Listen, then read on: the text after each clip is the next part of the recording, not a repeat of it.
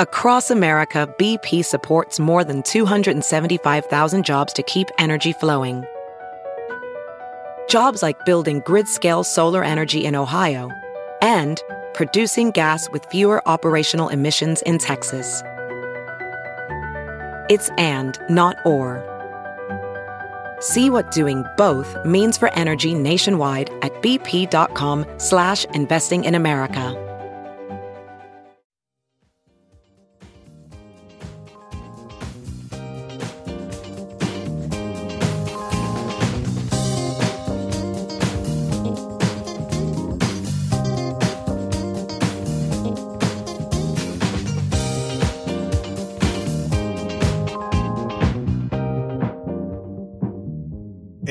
The list of things that you can buy at the Chicago Reader store at chicagoreader.com.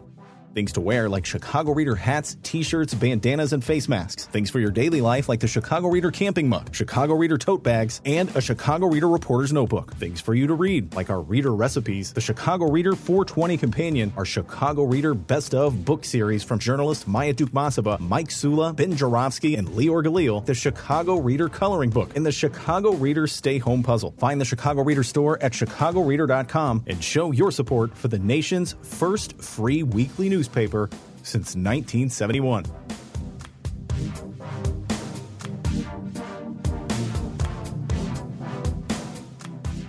Before we get to our distinguished guest, I want to remind everybody First Tuesday returns October 3rd, Tuesday, October 3rd, 7 p.m. in Uptown at Haymarket House. 46 Ward Alderman Angela Clay will be joining us. We'll be talking about the future of Uptown. We'll be talking about how to deal with thousands of migrants coming to the city of Chicago. Where are we as a city? Politics, immigration law, everything will be on uh, the table that night for discussion. Haymarket House, Tuesday, October 3rd, 7 p.m. Be there or be square, to use an old line from the 70s. All right, bonus time of the Ben Joravsky Show. Let's get down to business. Uh, I have a distinguished guest waiting to come on, and I have been waiting for this conversation for about a week. I've been preparing for this conversation for about a week. I don't think that we're going to be able to contain, get all the questions I have, all the discourse I have uh, about what's going on in the city of Chicago right now, what's known as, what is it they call it, the crisis, the immigration crisis, the asylum seeker crisis. It's a crisis as opposed to an opportunity. Chicagoans, you're so weird. I don't understand you. I'll never understand you. Freaking city lost how many thousands of people over the last 20 years. Now people are coming here by buses. They want to be here. And you call this a crisis? You call this a bad thing? Come on, Chicago, look in the mirror. When Amazon wanted to come here, that wasn't a crisis. That was like 5,000 yuppies coming to Chicago. It was like, oh my God, a miracle. Please, we'll spend whatever amount of money it takes to get them here. We'll give them the best land in the city, whatever it takes. We're not even going to tell you what's in the contract. Don't ask. We're not going to tell you because Amazon has asked us not to to confide in any way what you, the people of the city of Chicago and the state of Illinois, are offering them. No, it was like shut up and take whatever deal Mayor Rahm and Governor Rauner, remember those two? We're going to give Amazon. That was an opportunity. This is a crisis. We're scared. We're like in a fetal position. Freaking weird city, man. Like we're the monsters of the midway. We're tough. We're Chicagoans, you know. But what? A couple of busloads, like 14,000 people. You're under a table now, in Chicago. Give me a break. That's not the monsters of the Midway. That's like the Bears who lost to Green Bay. All right, I'm going to stop now because I could go on and on. My distinguished guest is going, Ben, you're just getting too red in the face, freaking out. I've been waiting for this conversation. Distinguished guest, introduce yourself. Yeah, I'm Alderperson Andre Vasquez of the 40th Ward, uh, co-chair of the Progressive Caucus, vice chair of the Latino Caucus. Yes, and what else? And what committee and are you chair of the Committee on Immigrant and Refugee Rights? That is the key right there, among other things. And before we get this uh, uh, get going, I want to give a shout out to my dear friend, former partner in crime, Mick Dumke. So it was about, I forget, uh, Andre, how long ago? It was like six months ago, Mick. I can't remember. He did a story about your committee. Not it wasn't your committee at the time, but if we want to realize what a joke Chicago is in terms of just like thinking strategically, you know, about like where we are now and what's coming down the road and how we what we may do to prepare for the future. Just take a look at the Mick Dumke's article. I think it was for ProPublica, it wasn't Block Club. He's with Block Club now. But take a look at that. Your committee, not your with you as a chair, but the previous chair, didn't even have a freaking meeting. The buses were coming in from Texas, Andre. Not even a meeting. Like they created this meaningless committee to give a alderman a bunch of jobs, you know, and then no. I'm sorry, man, Andre. I, I just I've lived in this city since 1981, and sometimes I just shake my head at, at just how clueless we are. So help me out. We'll just get started. Things have changed uh, since you've taken over. Talk about what you would like your committee to do to be sort of like, I don't know, an overseer, somebody that's like looking over the entire program of dealing with immigration and uh, demographic changes in the city. So start there. Uh, the mayor, Mayor Johnson, had reached out to me about being the chair of this committee. Um, I kind of had a feeling of the challenges we were going to see coming, but um, you know, it wasn't to the scale that we're seeing now. But I believe overall, when you think about what a committee is, because I think some, a lot of Chicagoans don't really know what a committee does in comparison to everything else in government. Uh, a committee is separate from a department and separate from the administration, in that what it really does is it allows for transparency, accountability, and hearings based on different subject matters. And so, right now, when we're looking at the moment we find ourselves in, it's a good opportunity to, to be um, the committee that then allows for more transparency in what's happening as far as decision making and the current status we're in, as well as establishing the accountability I think is necessary so people understand what their government's decisions are uh, in the in the time we find ourselves. Well, accountability is the key word. Uh, so, uh, in the past, as I pointed out, uh, committees have been uh, chaired by allies of the mayor, and their central job was either to bury information uh, that might be embarrassing to the mayor or to transform uh, reality so uh, it would make the mayor look good, whether he or she was good or not. Uh, and in the case of you know, the committee you now chair, it was chaired, it was essentially set up to do nothing, uh, and it did nothing. And um, so, one thing that's already different, I got to give you a shout out that you have uh, a portal that people can go to uh, for updates on the number of immigrants who are coming in uh, to our city and the number of immigrants who are in shelter and what countries they come from, et cetera, and so forth. So, just in terms of raw data, Mick and I were talking about this the other day. I got to give you a shout out for just putting that out. That's just that basic information, uh, which you can't strategize for the future, Andre, without essential information. And uh, yeah, I mean, I believe that to be the case. I think also it, it's easier to make the case to people of what what you have to do if they understand the scale of what we're talking about. And so I think, uh, to your point, uh, in the prior administration, some of the committees might have been viewed as more defense and how much information are not sharing, whereas um, we looked at it. And because we were starting to get some information from the administration as they're working on their official dashboard, we knew let's get this stuff online already because people are going to have these questions of us, which led to um, the website we just put up, welcome to chicago.org. So people get a sense of like, you know, how many people we're talking that are here in town that are at shelters, that are staying at the police stations.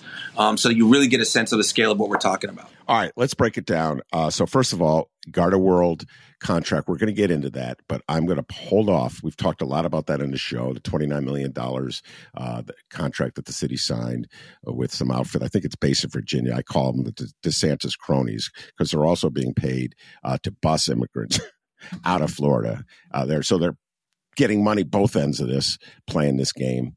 Uh, and there's a lot of lefties uh, are very upset by that uh, contract. Uh, so before we get to that, let's just get some basic information uh, that is just so important to understand about where we uh, where we are right now. So we we hear in the newspaper that every week busloads of new immigrants arrive from Texas, sent to Chicago vis-a-vis from by Governor Abbott of Texas, and so I need to know just basically roughly how many of the new immigrants in Chicago, if you know this, how many of the new immigrants in Chicago are people on those buses as opposed to people who just show up here on their own? So the, the majority are, right? Um, most people are here because they're coming either from Florida, a border state, or other states that are that are busing them. Um, I mean, I, I don't quote me on it, but I'd guess over 90% of what you're seeing is coming in bust in, right? So right now, ballpark, you're talking over 14,000 people have come since the be, you know, about a year ago when this all began. Um, I think, I think we're close to 7,000, 8,000 at shelters that have been propped up since. Uh, there's about 18 shelters currently across town. Out of that, about 3,000 are minors. And then in addition to that, you got another close to 2,000 people that are staying at the police stations or at O'Hare. Uh, and and you said it right. Every every week, actually every day, we're seeing busloads of people. So it went from you know you're getting a bus of 40 people at the beginning to now you're getting a bus of 100 to now we're seeing multiple buses of like you know hundreds at this point coming day by day. You know like about 200 average. We're seeing that. So it's it's picking up, and I anticipate it's going to continue to scale up as you're heading towards the Democratic convention being here next August. Absolutely. Uh, and uh, how many did you say uh, were in uh, uh, police stations or at O'Hare? I just couldn't get that number. It's close to 2,000. 2,000, gotcha. And so the challenge right now, the immediate challenge uh, for the Johnson administration, for the city of Chicago, is to get people out of police stations and out of O'Hare at 2,000 or so and get them into some kind of different shelter. Am I correct on that? Yeah, with, with the thinking as well that because you're seeing an influx, it may be 2,000 now, but if they keep coming, it's just going to be a, a, much larger scale even at that point. Got it. Okay. Uh, so, um, of those immigrants uh, that are being uh, bussed in from Texas by Governor Abbott, how many roughly are Venezuelan? Uh, I mean, you're looking, I would guess like 80 to 90%. Wow. Like the majority of what we're seeing right? Those those fluctuate. I mean, we're seeing other folks from Central America as well, Guatemala as well. We see some Haitians. We've seen you know folks from all around starting to come, but um, the, the majority has been from Venezuela. All right, and so this is a question uh, that I've not seen answered anywhere. Why is it that Texas is busing so many Venezuelans? I mean, there's a lot of people coming in through the border from all over the world. Ukraine, Haitian, Haitians, Cubans, uh, Ecuadorians, Colombia. Why is it that great preponderance are Venezuelan? I mean, I think I think part of it is is timing, and what I mean by that is like the U.S. has destabilized governments all over South and Central America. So you've seen waves of you know there's a wave of Guatemalans that came not so long ago. Um, so I think part of it is that. Um, I, I do think that and I'm, I'm, trying my best to be fair. If you're one of those border states, you're probably seeing that influx on your end and figuring out how you're dealing with that level of congestion. Um, but I think when you're going from Texas, for example, and busing people all the way to Chicago, it ain't just because you need help in, in decompressing. It's because it's a political attack aimed at what we know to be um, a sanctuary city in a blue state. Well, my guess, and help me with this, is that it they're busing they're it's not a conscious decision like they're going to bust Venezuelans as opposed to Cubans. It's that's who's there to be bust. So the people available for Abbott to put on a bus happen to be from Venezuela. Am I yeah, correct? I mean, I, I, think so. Uh, yeah, and also you know they're making the case to people that like you know Chicago is is ready and waiting. You guys are going to get everything you want in Chicago, and so I think they're conning people um, to actually fill up those buses and get them here. And so I do think that there are clearly waves coming to the country. They're they're being able to find some success, the Texans, I should say, or Governor Abbott, in getting the the, the large swath of those folks and bringing them, sending them over here. So my understanding uh, that the Venezuelans who are being put on those buses and sent to Chicago are here, like quote unquote legit in other words, they're part of an, uh, the system. They're already applied uh, to be a resident of the United States, uh, and uh, it's not like people who have come illegally. I have these in quotes. You know, uh, who've crossed the river. Well, yeah, Go ahead. I mean, I think that's what's complicated about the whole conversation is who U.S. the U.S. decides is here legally and not. Right, like you know when when it was the Polish, the Irish, the Italians, they were getting high fives on Ellis Island and and got it moving. Right but I think I think clearly um, those in power in the federal government, however they view it, pick and choose what the path looks like. So the folks who are Venezuelan here, actually the ones coming to the border, but when they get here, they seek asylum, which legitimizes their path. Now that's separate from folks who have like come and and gotten like so people you know visas and everything else. So there's different levels of what legal looks like, and the reason why that's important is as uh, President Biden is granting temporary protected status to the uh, those who are seeking asylum from Venezuela. There are plenty of people in Chicago that have been here for years undocumented that also want that status but haven't received it, which I believe is going to lead to further tension. What do you mean by that? Further tension between who? Meaning, if you were uh, uh, an undocumented immigrant who's lived in Chicago five, ten years waiting to get citizenship, waiting to get work authorization, and you see all the new arrivals that just got here being granted that by the administration, there's going to be a tension there uh, saying, hey, look, I thought I did it legitimately. Meanwhile, these folks just came in through the border and seeking asylum, and now they're granted this. And we've been asking for this for years. That I think is going to cause further potential division than if you just said, you know what, we're going to grant blanket temporary protect status to not only the newest arrivals, but folks that have been here looking for it. Yeah. Well, I think so much of this is tied up uh, to the foreign foreign relations, having stuff that has nothing to do with the city of Chicago, stuff that people in the city of Chicago are completely unaware of, for the most part. They, they, you can't even get someone in Chicago to understand what a TIF is. So, let alone to get them to understand how foreign policy works, the deals between the United States and Venezuela, the you know the way the United States have been kind of at, at war with Venezuela for how many years now, going back to Chavez days in the '90s, et cetera, and so forth.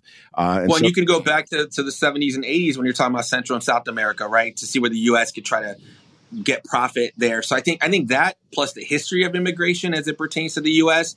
are, are just things that we don't all have the knowledge of. And as somebody who this wasn't my lane prior to becoming the chair of the committee, now I'm, I'm doing all the homework and seeing why the framing of how we talk about this stuff causes more division rather than a greater understanding of like what this nation is. Mm-hmm. So, in terms of Venezuela, it's pretty obvious that so much of the uh, immigration is caused by uh, the impact, the economic impact of sanctions that the United States has employed against Venezuela. So, again, we are being affected in the city of Chicago by foreign policy decisions that, this case, go back for years, but accelerate under Trump, and now Biden has uh, continued them.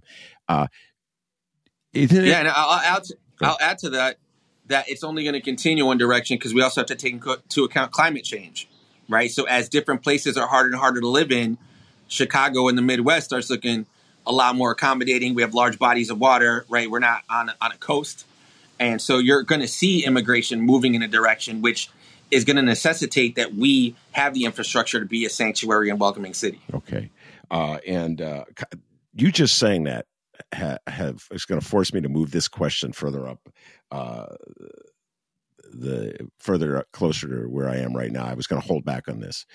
Um, so Chicago has some advantages you know, we hear so much about the disadvantages of Chicago. So much of the talk is about crime in Chicago. So much of the talk is about like when one rich guy leaves Chicago, Crain's and the Tribune go crazy. Oh my God, Ken Griffin moved out of Chicago. What's the impact going to be? Who cares? God damn. Come on, Crain's, get your head in the game. But, uh, like we also are opportunity. You just said climate change. It's like, I've heard people say like five years ago, more people were coming to Chicago, Ben. You watch because of climate change, because it's going to become so unbearable uh, around the uh, the world, and particularly in the South. They're going to come to Chicago. Why is Chicago incapable, Andre, of seeing this uh, influx of immigrants as an opportunity? I do not understand the psychology of Chicago on this issue. Go ahead. Yeah, I mean, I think it's it's it's pretty historic in Chicago, right? If you're a segregated city since its inception, you're more likely to view things as a net gain or a net loss based on where your situation is, right? So to your point, when you started out uh, mentioning what an influx and a great thing, we're going to have more population coming in, right? These are these are folks who are going to be taxpayers and increase the tax base. Yes, that is true, and also you have to talk about what population we've been losing in all this time, which is a black population in the community, because we have disinvested and marginalized that part of town historically. And we're working to invest to turn that around. But when you've got that kind of fracture, right, this kind of pressure from more population coming in without systems in place opens those fractures up, reopens wounds that we've been trying to heal for, for generations at this point. Well, I got to uh, say we've done a pretty crummy job at healing, uh, tr- even trying. I want. I'm not even sure. I'm going to push back. I don't even think Chicago's ever tried to uh, heal those wounds. I think, from what I've seen in the city of Chicago since the great Harold Washington died, is to exacerbate those wounds to benefit the political uh, powers that be. Mayor Daley created something called HDO, which is before your time. I don't expect you to know who they are, but essentially. Uh, those are his uh, hacks who and their whole p- basic job was to like promote divisions between blacks and hispanics uh, and just play those communities off against each other. And they succeeded in my humble opinion. They succeeded. Go ahead. I, I appreciate that because i think i think when i say we those aren't the folks i'm thinking about right? I'm thinking about like like the movement folks who've been trying their best to, to bring solidarity through like our democratic socialists our progressives. And so i think i think you're right. I think if you if you were to look at like you know the dailies, you look at at Lightfoot, you look at Rahm. I would not say uh, they were. You know, I, will give Lightfoot credit for Invest Southwest as in trying to move in that direction to her perspective on it. But I think right now we have the most progressive mayor the city has seen since Harold Washington, and an opportunity to really change course and look at how we're framing these things. And I think that's a good opportunity for us. All right. I just, I'll, I'll, tell you this, this example, this popped in my head while you were riffing. There was a, an alderman from the 25th Ward for many years. He was a zoning chair. His name was Danny Solis. I've known Danny since the 80s. That's how old I am, Andre. And I remember one time, right before he became, no, it was either right before or right after he became alderman, he went on this riff with me. And it was like, my eyes open. He goes, you know, and I'm paraphrasing, but he was like, I'm sick and tired of hearing black people talk about 400 years of racism and uh, you know, let's just get real. I'm like, where is this coming from? and shortly thereafter, this was right after, he cut his deal with Daley, got appointed to be alderman, worked his way up the ranks. And it's like that mindset. It's like, listen to him was like pre MAGA MAGA. You know, stop complaining about slavery already. Get together, get in line. My people have done it. Why can't your people do it? You get what I'm saying, Andre? It's like I hear that a lot. Go ahead. Well, it's, it's horrible and it's false right? I think we all have different challenges and different struggles. Uh, it isn't arguable that the black community in this city and in this country has gotten it worse than anyone, right? They, you got three you got three groups as it pertains to like this migration conversation when you talk about the country. You've got your indigenous populations that had land stolen from them. You've got your descendants of slavery who were forced, kidnapped, and brought here. And then everyone else is immigrants or from immigrants. And so I think we have to have an acknowledgement that it is a different experience if you're a uh, black person, a descendant of slavery. You have every right to feel the way you do. I think we need a larger conversation about how we all can win in this thing. But when when I go to like the fifth ward or the twenty first ward, and you're hearing that kind of frustration of a community that hasn't been invested in, that has never felt that kind of support, and they're watching this happen, we've got to acknowledge that and say that is absolutely real we have to figure out a way that that that community also benefits, and we create systems that actually solve for all. All right, I'm glad you mentioned uh, the fifth and the twenty first ward, and uh, so I've been talking a lot about on the show about how when uh, Desmond Yancey, the fifth ward, went to the promontory, there were like 200 people screaming and yelling at him. Not in our neighborhood. Some of them were like speaking up straight up MAGA. So a similar thing happened to Ronnie Mosley. And then you pointed out to me, and I guess in I, I got to give you credit. You, you were there you were so automatic. I don't know if Pat O'Connor ever went to the fifth ward. That's his predecessor in the 40th ward, Patrick O'Connor. Uh, and um, so the notion of a 40th ward alderman going to the south side in Chicago, this very tribal city where like you you got your little corner, don't leave your little corner, uh, is is already an improvement.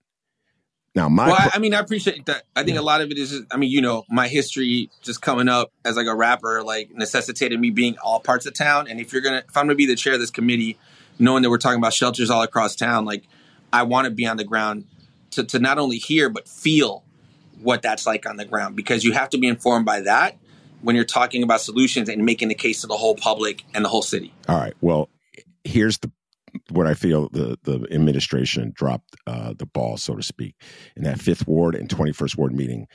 I do not understand why the administration was not there to make the compelling case that the black community of Chicago can benefit from this, either with a jobs program, a buildings program, an economic development program. We are going to use our money uh, to uh, put you to work building this housing. and then we're going to be uh, bugging Joe Biden, uh, President Biden, to kick in more money to continue this economic development. I do not know why we can never seem able to reach out to the black community and say, we are going to use our economic investment dollars to help your community for once instead of using them to move you out of Chicago, which has been the pattern for the last 30 years. I don't understand why we can't seem to make that leap, Andre. Do you know what I'm saying? Does, does, well, go ahead. yeah, no, I mean, I, I think I think there's a couple things there. I think one, you've got a new administration trying to get a handle on all of government, and we're they've only been in office now four months, and I think it doesn't feel like four months, but four months is can be a long time. It can be an incredibly short time. But the other part of this is that it's not like the black community hasn't heard it before. There's been administrations saying this over and over and over again, but not delivering the goods. So at some point, you get um, just completely tired of hearing it. And so I think I think there's a real dynamic there that we've got to, like to your point, make that case. But if you're not showing your work, that's going to be a problem no matter what. Yeah. I feel the other. I agree. I feel the other ones really didn't even make attempt. Like think about uh, South by uh, what, was the name of it? Invest. I was Southwest. Yeah, it's all it is is a marketing program. Why should I even memorize the key, the economic development kitty in Chicago is the TIF program. That's it. That's the game. You know that as well as I do. A billion dollars a year in property taxes, a surcharge. We all pay more property taxes to feed the t- TIF kitty. That program is structured in such a way most of the money goes to upscale, already gentrifying communities on the near west, near south, and north side of Chicago. So Invest by Southwest it was was a joke. If you're not going to change the TIF program, it's a freaking joke. It's a, it's well, a marketing think, scheme. I, Go. I think you're right because that map on those TIFs, right? They generate within a map. And if that map is already affluent, it generates more funds than one that's been marginalized. You just don't get more money. Um, but I do know that there are conversations and have been uh, with this administration to figure out what are different ways to look at capital plans that don't rely on TIFs. And as we're seeing, a lot of TIFs are actually expiring. There's an opportunity for that conversation to happen. And so um, it is. But I also know, like, you know, everyone's got a right to feel impatient knowing the speed with with which government works.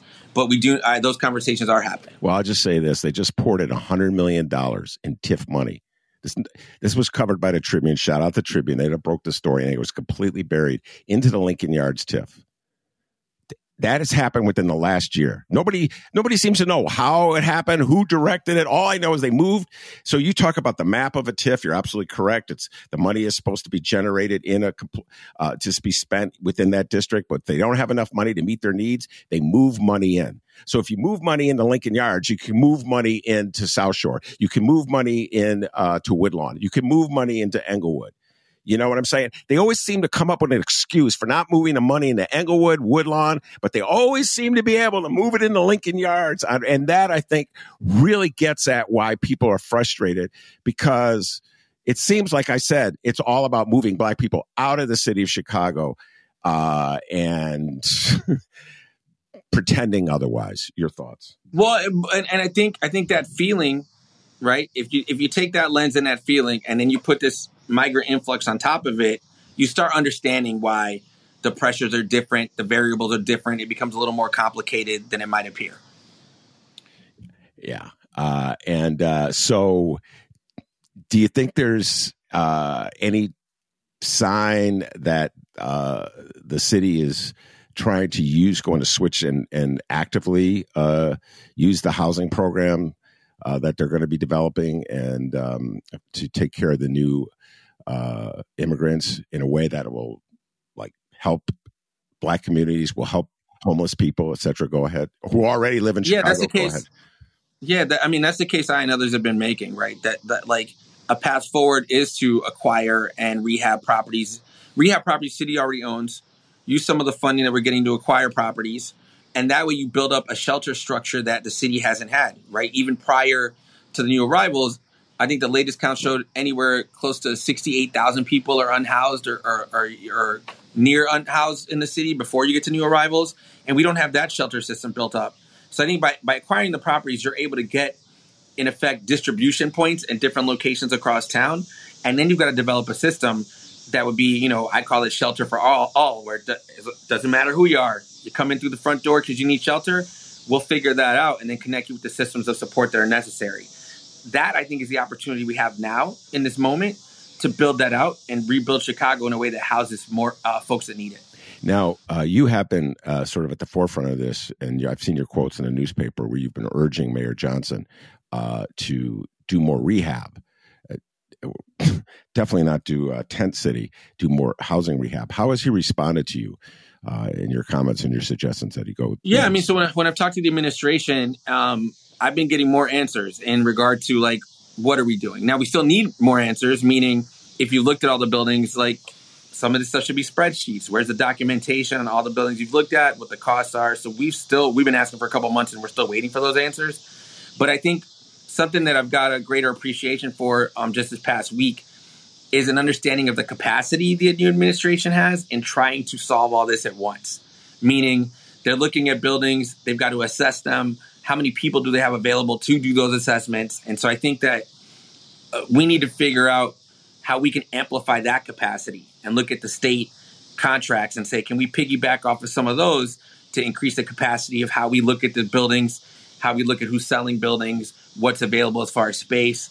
Um, it, it's again, I have a greater appreciation for how challenging it is when you're a new team coming in, figuring out like, well, who do we all have to start getting this going? I think that's some of the challenge, and that's what I've been seeing in like more recent conversations with the administration. All right, and to that point, uh, we get now we get to um, uh, the Garda World contract, twenty nine million dollars to build a tent city, uh, and when I I have to okay, so let me just back up. Uh, I, I I'm not an elected official. I'm a guy, a podcaster uh, in my attic. I'm a columnist. I could, I have free to say what I whatever I want knowing that in the when I wake up the next day, I don't have to do the work. It's going to be on uh, Andre Vasquez, Brandon John. I admit that. Okay, I'm no different than a Bears fan waking up on Monday morning to complain about how god awful the Bears are and they should dra- have drafted different players. I understand that. That said, I was so I just I can't even explain how upset I was by that revelation that we're kicking out 29 million to Garda World. It's just like it's like every bad thing that Rahm ever did coming back to life.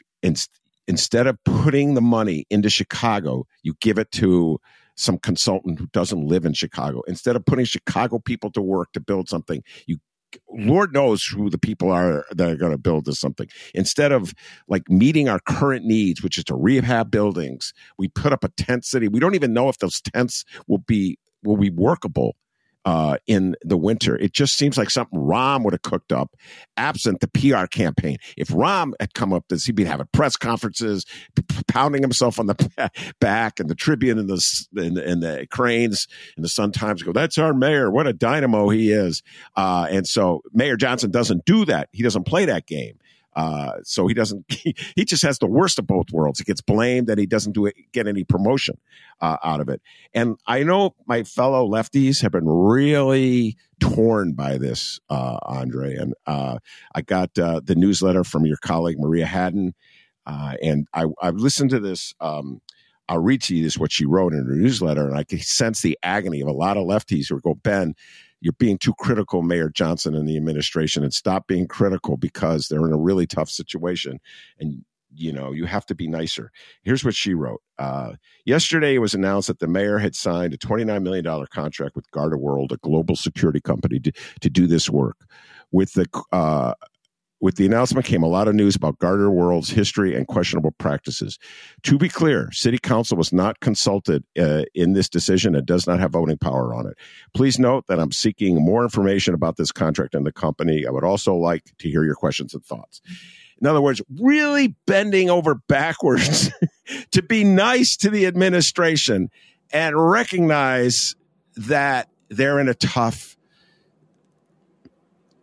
predicament uh, your thoughts about being nice to the administration, holding back on being critical of the administration, you know, trying to be patient with the administration, and at the same time, Garda World, are you kidding me? Go ahead. Yeah, thanks. Thanks for that lead in there. So I think, uh, I think a couple things, right? I, I think what you're hearing, or, or, what I'm hearing from that, which which is fair, is hey, I'm just kind of finding out right now, and I didn't vote on that. It's kind of like the take that we're hearing, right? Um, I think I think people are trying to figure it out. I think the alders are trying to figure it out, and I think it speaks to the fact that when somebody's trying to build a plane as you're flying it, if you don't do the due diligence to communicate what resources you're exhausting and what decisions you're making, you end up in situations like this, right? So, for example, I'm the chair of the committee. Um, I found out from the mutual aid groups on the ground the day before the story broke, and I I would say they're going to come calling me first. So it probably makes sense to have the conversation about what the decision is. And just you know, prior to that story breaking, we had gotten the um, you know the briefings about the tent strategy. I think like two weeks ago, right? It could have been communicated to us at that point. It was not, and so I think that for for what I don't I don't believe it was nefarious. I don't believe there was bad intent. I believe people were running at 90 miles an hour trying to make decisions and didn't think about getting the word out. I think that um, government is challenging because when you're when you're outside looking in, you're like, get this done tomorrow. When you're the person in the room, you've got to take into account everybody. And if you don't do that, you make quick decisions, but you may not hear everybody's perspective on it. And so I think that that's what appears to me is, is what's happening here. That the administration could look at the situation and say, look, we're getting more and more buses coming in. We already have 2,000 people. We're trying to get more buildings online, but we're limited in our capacity and speed and able to do so. So here's what we're looking at doing. I think you can make that reasonable case. You can say that to people, and I think not everyone will agree with it, but people can understand it. I think the part that I think I'm challenged by is when you know that you're going to do this and you find out Garda World's your option. Let's say you're saying, hey, none of the players that do these tents are good players. We have to make a decision. Okay.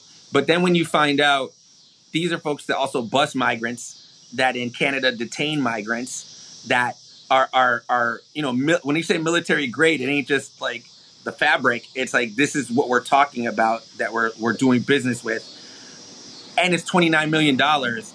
I think you should know that there's a lot of questions that are going to be asked, and so if you haven't had the conversation with the alders, we're not going to be in position to know really how to speak when our constituents are asking. And so I think I think that's where we're finding ourselves. And I think that part of what our committee is part of our mission is making sure there's a transparency and accountability necessary to have that. And I think because we find ourselves in this moment, it is challenging for the left. Because if this was a Mayor Vallas, a Mayor Lightfoot, or a Mayor Emanuel, we would be way more clear on what the response would look like, as opposed to when we've got our allies and we know to be the most progressive mayor since Harold Washington in there.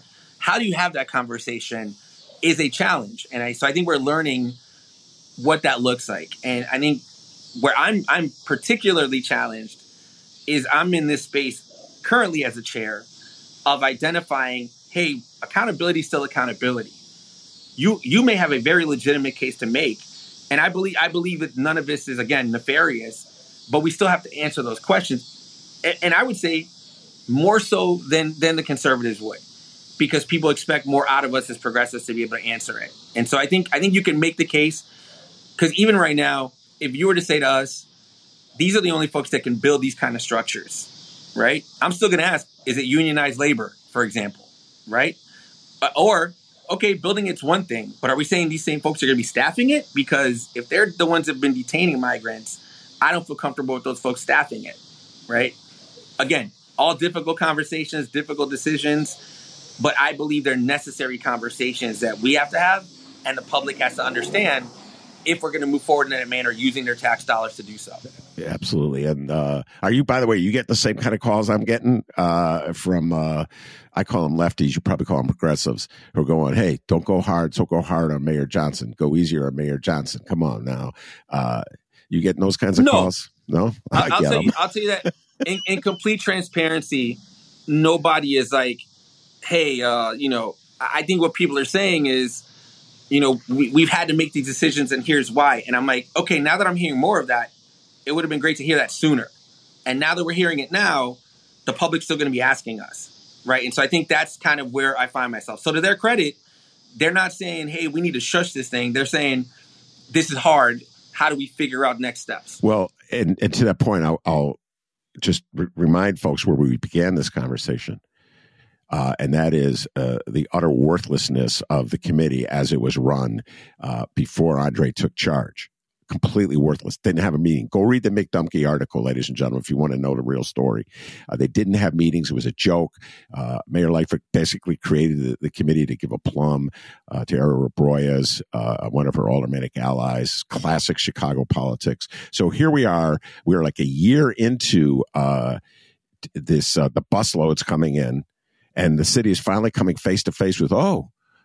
We got to do something here, as opposed to Mayor Lori Lightfoot, basically let's let's be honest, Andre. As soon as she lost that election, she quit being mayor and she was like, "I'm out of here. I'm gonna go teach at Harvard," uh, and uh, not working with uh, the incoming Brandon Johnson on this at all. And uh, so Brandon Johnson inherits busloads coming in, and he's still figuring out where the bathrooms are. And uh, there's not the the city council's freaking worthless because the committee doesn't even meet. Uh, hello, Chicago. Great planning in the city of Chicago. Go ahead on. Well, I think so. I think also, you know, something I, I can say from personal experience is the last administration didn't tell us anything about what was happening, right? So I think, and it wasn't at the same scale that we're seeing now. That that now people understand that there's also a political component to the amount of, of folks that are being sent here. Like I was screaming that as soon as I started seeing the influx. I was like, the DNC's coming this is only going to go in one direction, so we need a plan. And I think for me, sometimes I feel like the guy that just sees a train crash coming and people are like, yeah, okay. I'm like, I don't, I see it, guys. And so I think the more we're getting closer to it, the more we're having more people say it. And I, I will say to kind of how challenging it is for the left to figure out how to how to work through this. Last term, because the mayor was Lightfoot, difficult decisions like budgets, they were ready to turn up on anybody they viewed as not being part of the team and they were picketing and yelling and tweeting and everything. But now because the mayor is different, they're having a harder time figuring out, well, where do I land on this? How do I feel compared to who I know is there? And I, I just think we're all in learning moments, right? It's one thing last time when we got elected the first time, we didn't have progressives from movement that were in city council. Now we've got larger numbers than a mayor.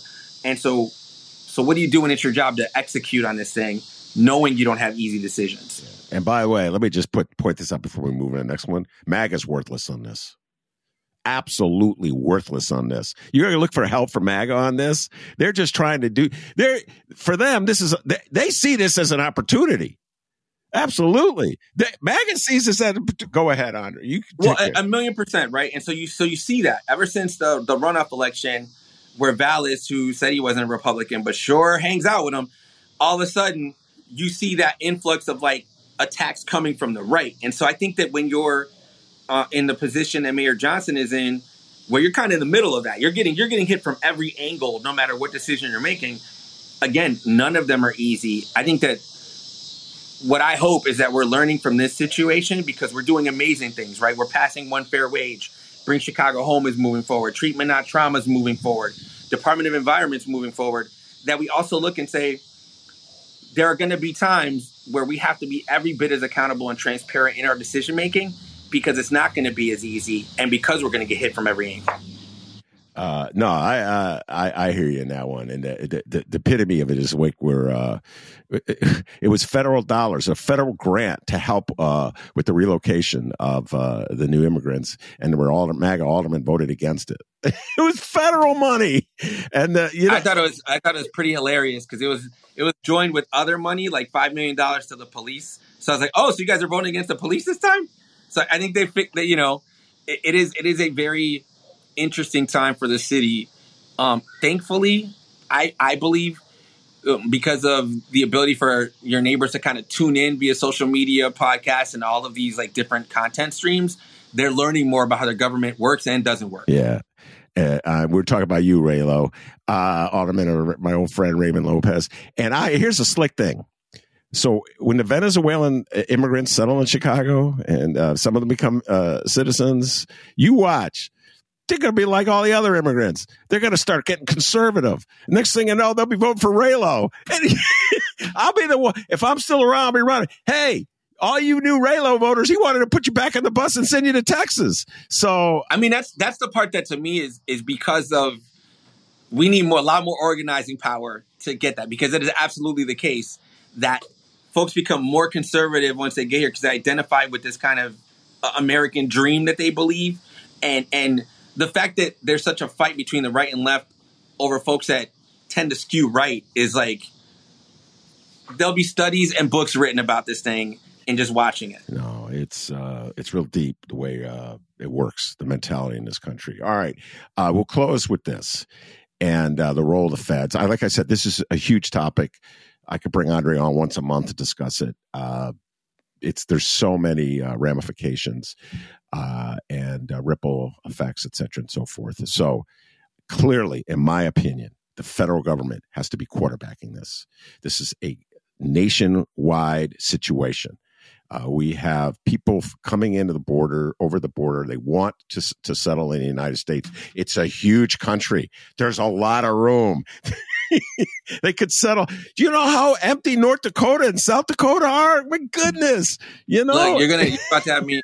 You're about to have me talk for another hour because I think, as a Democratic socialist and a Democrat, watching this party be so politically risk averse now is going to lead to bad consequences later. Absolutely. If you don't take the risk, there's no reward, and if you keep trying to placate everyone, you're going to find out that your your conservative, conservative, moderate folks aren't really that into you, and you're going to lose the left that was going to help you propel over there. So if you see an abundance of enthusiasm in the Republican Party and a lack thereof in the Democratic Party, you're going to get a coin toss like you just saw when it was Clinton Trump. And I, I don't think that people see again. I don't think people see how it can play out. And I'll say absolutely the federal government, the president has a part to play. So does the state government. Uh, Elgin, Cicero, Berwyn, Aurora, these are all cities in a blue welcoming state that could also be helping take on some capacity. And you need a governor to actually coordinate that because just hearing it from your fellow city isn't going to get the ball rolling. Yeah. Well, that gets into the ethnic uh, divisions, you know, uh, and that that's a whole other show. I've had a lot of conversations uh, with my friends about this this topic, like Mexican Americans' attitude about Venezuelans and Cubans' attitudes about. See, everybody thinks it's like a monolith in the Hispanic community. No, it's not. People come from different countries, different political backgrounds. It's they're here for that's different reasons. Look, Go ahead. That that's why I am a, a a Sanders socialist, my friend, because Bernie makes it pretty clear. You got two kinds of people: super rich and broke. Everybody else broke. We're all part of that same club, yeah. right? And and if you yeah. think you're upper middle class, you're still broke in comparison to the people who have all the real money. And if we don't have those conversations about that inequity and the division that we have like thrust upon us, and we divide each other while everyone else is raking in the dough, and the banks are still there, and, and they don't have any accountability on their end, we're going to continue in this like cycle. And, and, I think we have to do better. So when you uh, hear uh, uh, Mayor Adams in New York and the way he attacks the federal government. Uh, what's your thoughts about that in terms of like a strategy for dealing? With do you think? Uh, yeah, go ahead. I think I think uh, I think the the the energy or the volume I should say is right because that's how you get the federal government to pay attention. Now the song ain't one I'd be singing, right?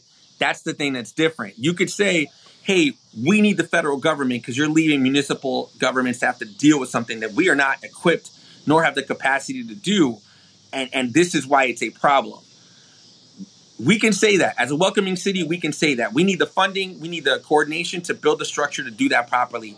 What you don't do is say, oh, it's going to break our city and we need to shore up the borders or whatever narrative that is, because that doesn't actually solve it. it. It sounds good for politicians to say to people, when they feel afraid or angry, but it's not a solution.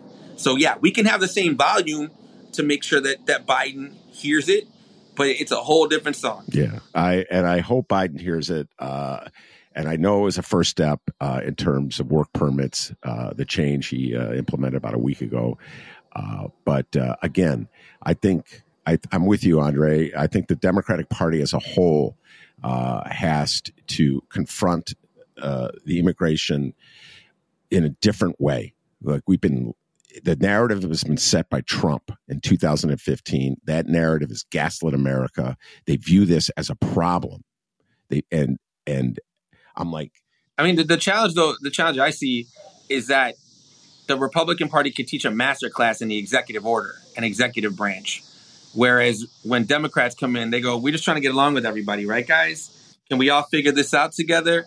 Right? Trump came in and was like, "We're just going to put out executive order after executive order, and we're just going to flex." And I believe that if Democrats had that level of energy and execution with the goals and values we all have, then you're turning this country around. But we don't ever do that because we're so busy fighting amongst ourselves about, oh, well, you're too radical left, you're far left. It's like on the Republican side, you can tell them you believe that lizard people live in pyramids, and they're like, great, that's door number two. Come on in, welcome to the team. Yeah. Whereas we just fight amongst ourselves so much that we don't get things going. Yeah. That is definitely true. Fight among ourselves. That's the city of Chicago way. Fight among ourselves. All right, Andre, uh, thank you so much for coming in on a Sunday. I appreciate that and uh, answering all my questions and listening to me rant and rave. Uh, and I'm probably going to be ranting and raving a lot on this one because I just think it's the future of Chicago right here. And yeah, and I think there's going to be more conversations to be had. So feel free to let me know. I'm happy to come back on. All right. Uh, thank you very much. That's a great uh, Alderman Andre Vasquez. I'm Ben Joravsky. Take care, everybody.